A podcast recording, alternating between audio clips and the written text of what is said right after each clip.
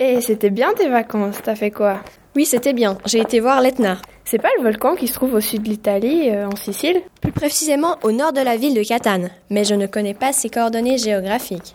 On va aller chercher.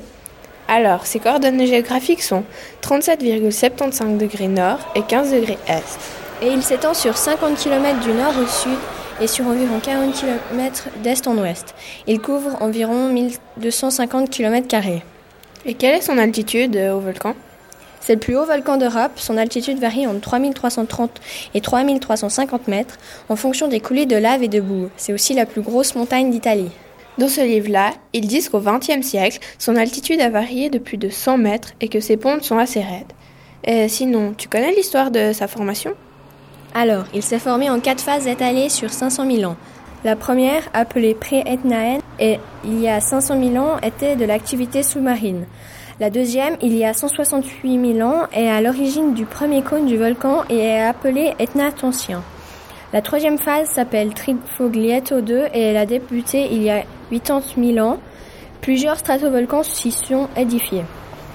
La quatrième phase débute il y a 35 000 ans et n'est toujours pas finie. C'est pendant cette phase que le sommet du volcan s'est édifié.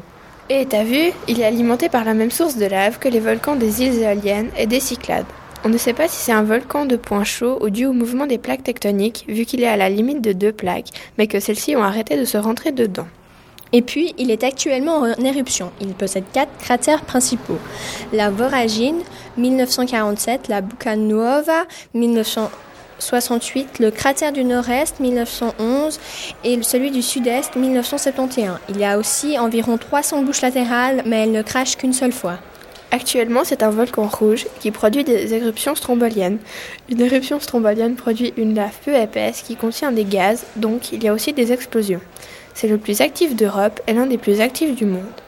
En 1922 avant Jésus-Christ a eu lieu une éruption très violente qui, elle, était de type PLN. C'était une exception. Il a même un microclimat. Grâce à son altitude élevée, l'Etna a développé un climat particulier à son sommet. Il est totalement différent du climat méditerranéen qui règne à sa base. Jusqu'à environ 1000 mètres, le climat est méditerranéen et au-delà, il devient plus froid. Il y a même de la neige. Hey, j'y pense. J'ai ramené des roches de l'Etna. Il faudrait que je te les montre. Alors, on va regarder quelles roches composent l'Etna.